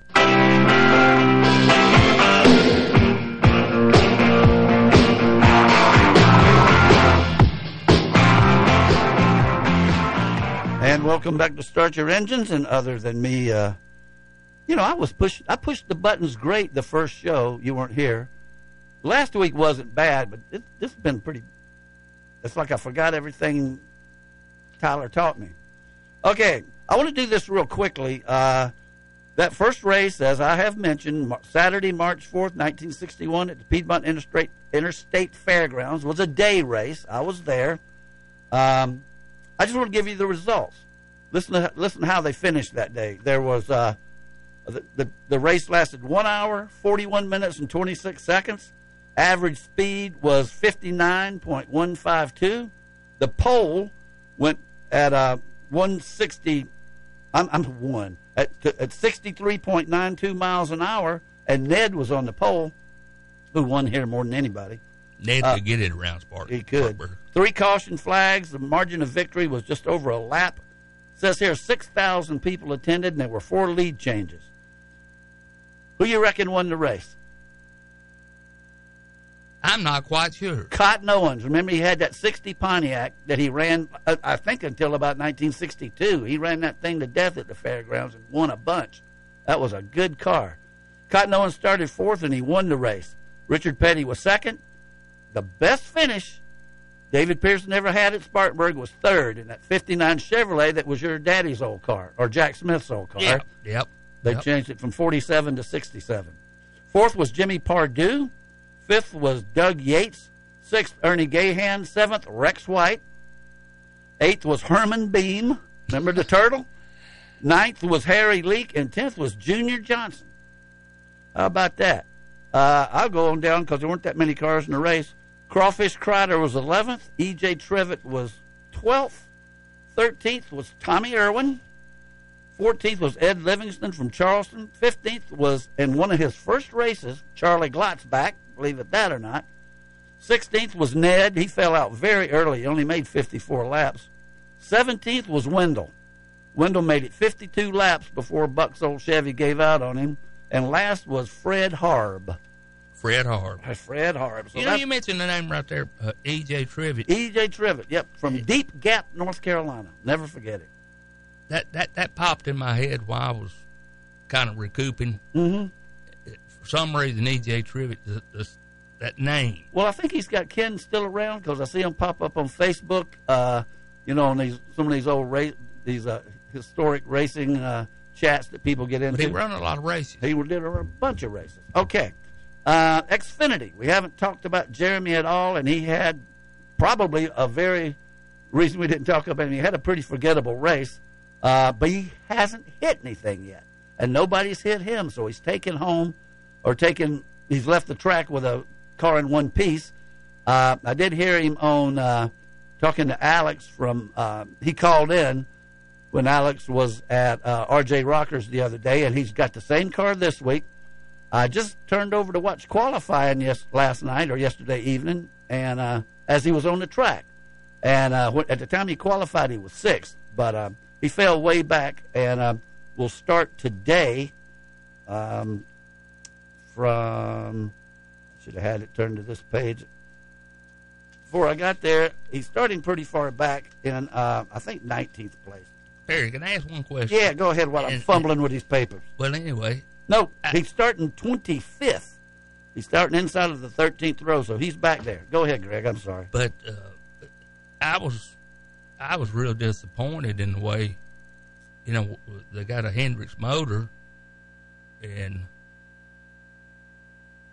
I figured Rick would give them a good one or whatever. Well, now he, uh, that was, I don't know if they still got that or not. You remember, who was it? Uh, Ryan or Trent Lancaster or somebody told us they rented that engine for $40,000 and that was at Daytona. I don't know if they're still using it or not. I have no idea. That's a good question.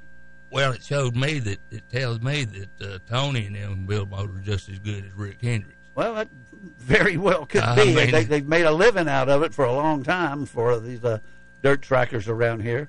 But um, let me touch on the race last week, which was the Production Alliance Group 300, and that was at California. John Hunter Nemechek was the winner, driving for Joe Gibbs. Sam Mayer was second. Justin Allgaier third. Chandler Smith fourth. Josh Berry was fifth, and as uh, Deb mentioned, he's taking over for Chase Elliott until uh, until Chase gets it back together. Um, Riley Herbst, I'm sorry, Austin Hill was sixth. Riley Herbst was seventh. Austin Dillon was eighth. Brett Moffitt ninth, and Parker Kligerman finished tenth. Yeah, there goes my throat. Um, Jeremy finished 18th. He was 17th at Daytona, so he finished 18th at um, California. He, I, I think at one of the restarts, he I saw him in sixth place, and uh, he immediately dropped back. You know when they took the green flag, and uh, that's about where he was running all day. It was about you know trying to stay in the top 20. He was way back even further than that a lot of times. But um, uh, the point standings, uh, I mean, he's still it's early in the year, but he's still in good shape. He needs a good finish, and today would be a great day to do it. Austin Hill and Hunter, Joe Hunter Nemechek have won races, so they're in, and uh, they actually run one, two in the point standings. Third is Justin Allgaier. Fourth, Chandler Smith. Fifth, Riley Herbst. Sixth, Cole Custer. Seventh, Sam Mayer. Eighth, Joe Graf Jr. Ninth is Josh Berry. Tenth, Ryan Sieg. Eleventh, Parker Kligerman and 12th is Parker Retzlaff. And you know, they only take 12 cars to the playoffs in Xfinity, and those would be your 12 drivers. After that, 13th is Jeff Burton, Jeb Burton, 14th Brett Moffitt, 15th Sammy Smith, 16th Josh Williams, and 17th is Jeremy Clements. Jeremy Clements is 11 points out of 12. So in other words, that's, he's not far behind at all. He No. could get into the top 12 today with a real, real good finish and maybe a little luck. Uh, Parker Retzlaff, who I've never heard of until the end of last year, I don't know anything about him, but right now he's in the playoffs with 50 points. Jeremy's got 39, so he's 11 points out, and uh, he just needs to start doing good. And I, if I, my memory serves me correctly, he's done fairly well at uh, um, California in the past. So pull for Jeremy. I'll give you the uh, that race is today. I just, I just threw my piece of paper away. Uh, I'll have the TV for you in just a second. It's uh, I think about 4:30 on FS1. Um, ARCA series is not racing. I already touched on the truck race last night.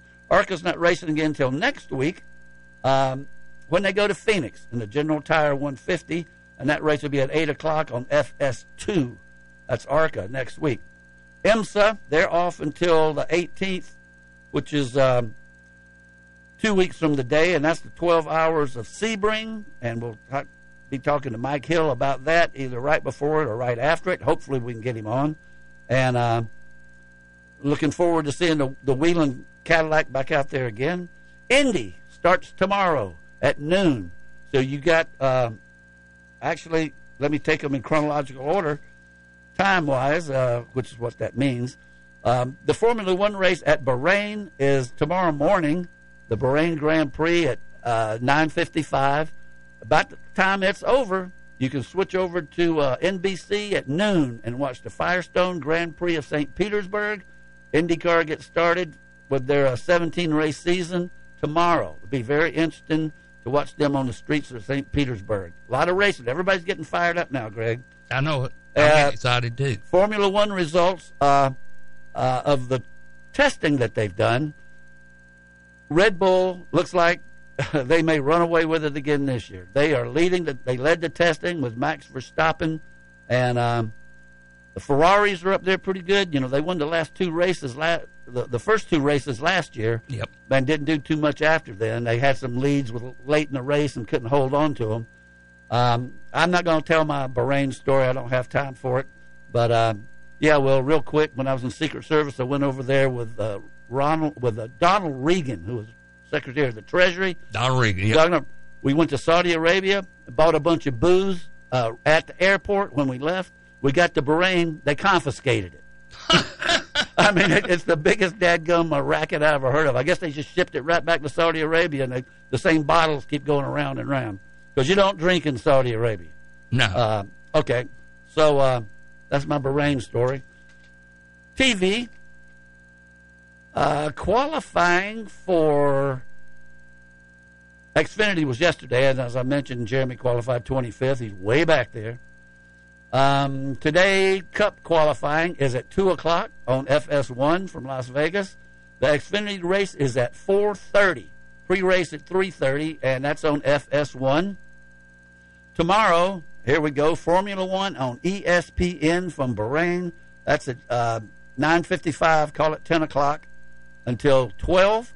At 12, switch over to NBC, and uh, you will have the uh, IndyCar race, the St. Petersburg Grand Prix.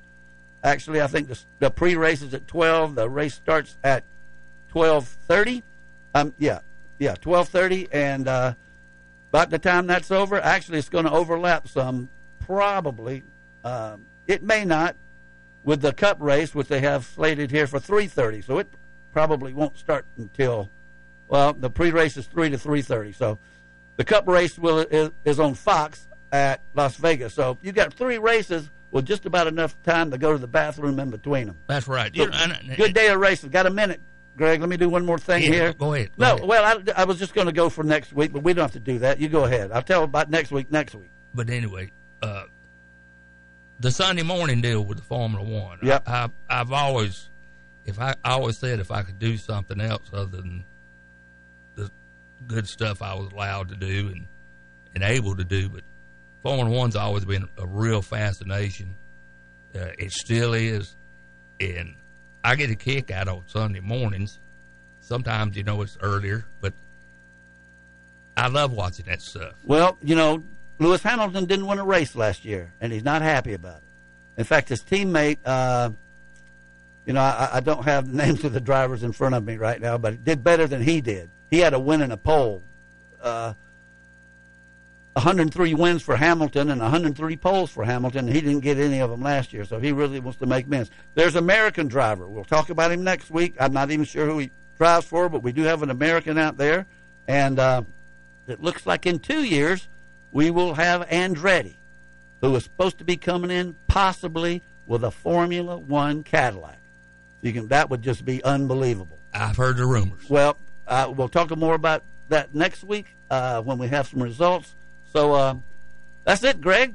Great to have you back. Ronnie's not here. Alan's not here. Hopefully, we'll get them back as soon as possible. And uh, Tyler, thanks for bailing me out there about halfway through the show when I screwed up. Uh, Natalie, get us a table ready. We're coming this week, and uh, rest of you keep it between the fences.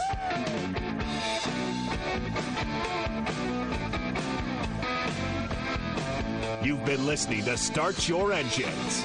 Tune in each Saturday morning at 10 during the season for the very latest in auto racing news, interviews, and guests from around the sport.